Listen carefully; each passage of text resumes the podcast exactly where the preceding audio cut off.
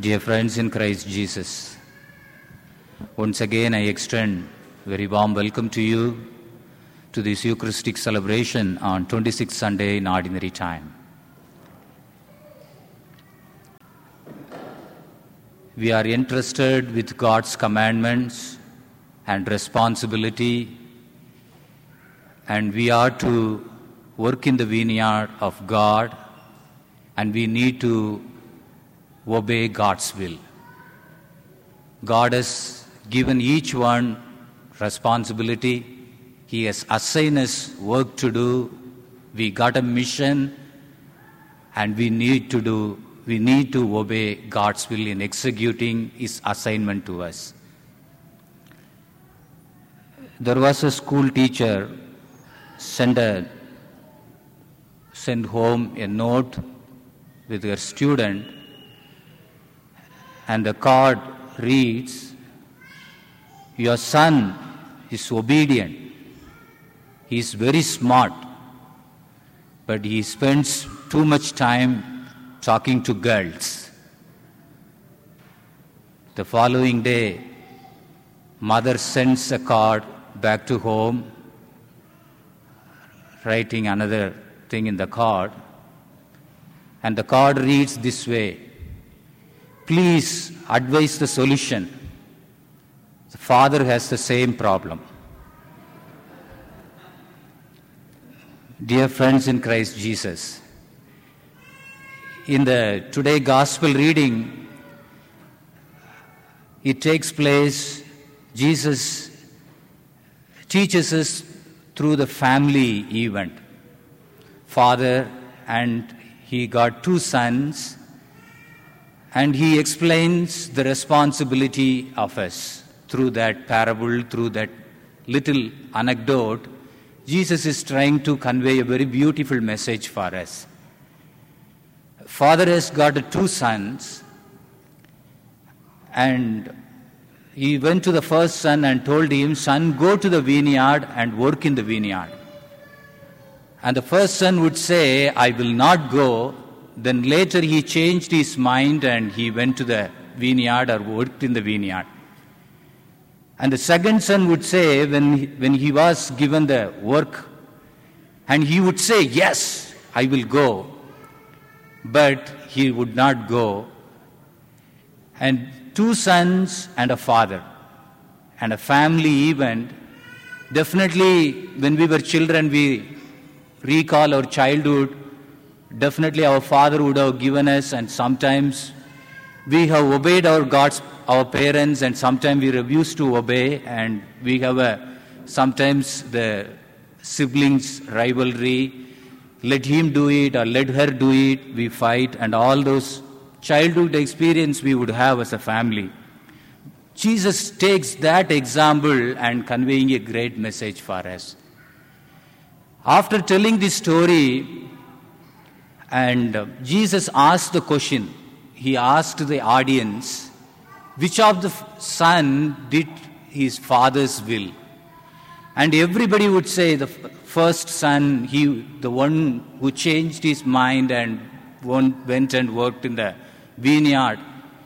That is the son, he did father's will. My dear friends, and the first son and he is giving us three important lessons to learn from him. Number one, we need to change for good. Number two, we need to obey God's will. Number three, we are to work in the vineyard of God. Let me explain to you one by one. The first son, the audience liked him. Jesus told the story, and whom do you like among these two sons? And everybody said the first son, and definitely everybody would here agree with me, agree with the audience. You all love the first son. Because the first reason he changed for good. And in the beginning, he made a decision that he didn't want to go to vineyard and obey his father's will. And later on, he changed for good. I need to obey my father. That's my assignment. He is my father. He has given me life. He has given me all the blessings. And I own lot of blessings in my life and all through him I receive. So such a father, I need to obey him. He changed for good. In the first reading today, we come across uh, the prophet, he mentions two people. And there are two people, they are changing. And the virtuous people and the wicked people. These two people are changing. The virtuous people who are changing for wickedness. And God, the prophet would tell us, and the, the virtuous people who are turning for wickedness, they will surely die. They will not live. They will have eternal death. And the second person the prophet would mention, and the wicked person who changed his ways from the wicked ways to virtuous ways.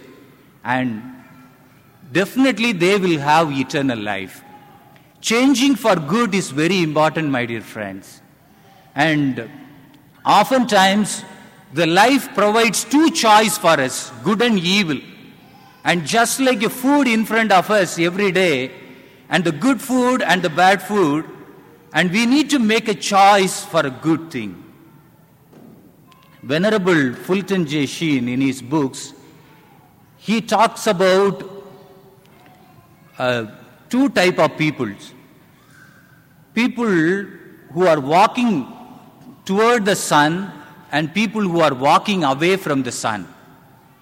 And sun, he, it's the, light, the sun represents, it's a light of Christ.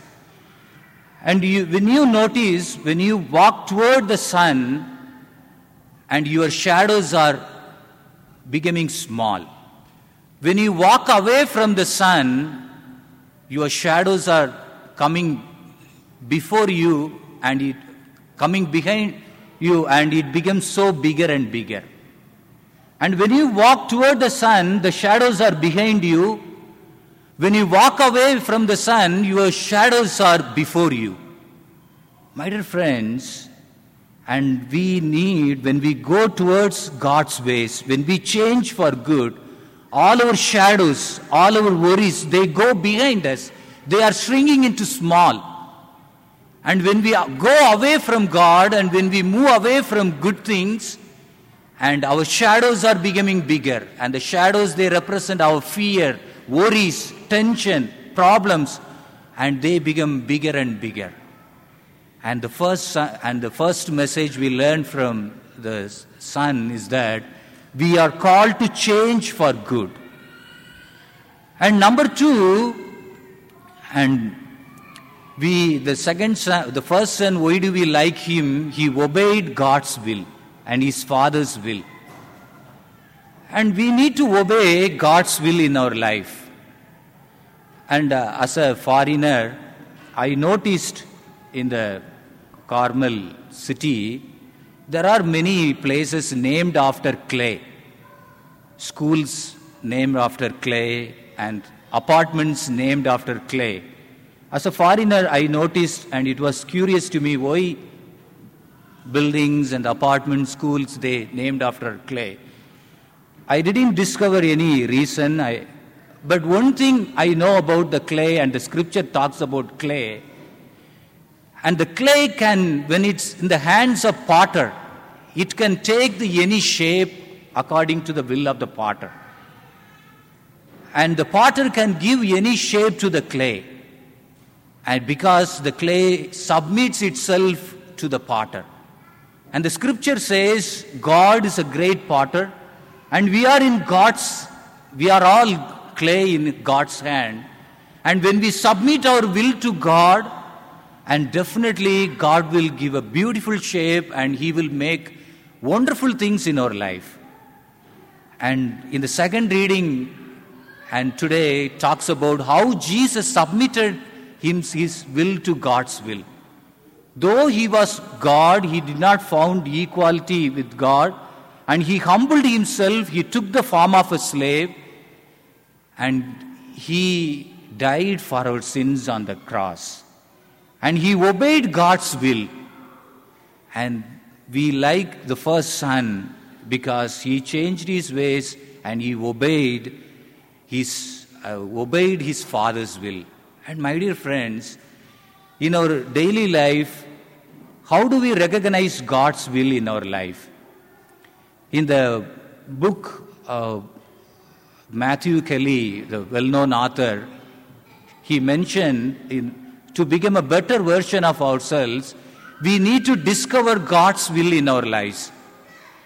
And how do we discover God's will in our life? And it's very easy. You come back from your office, your children come back from the school, and your family, everybody is sitting together. Now, at that time, you have a two choice.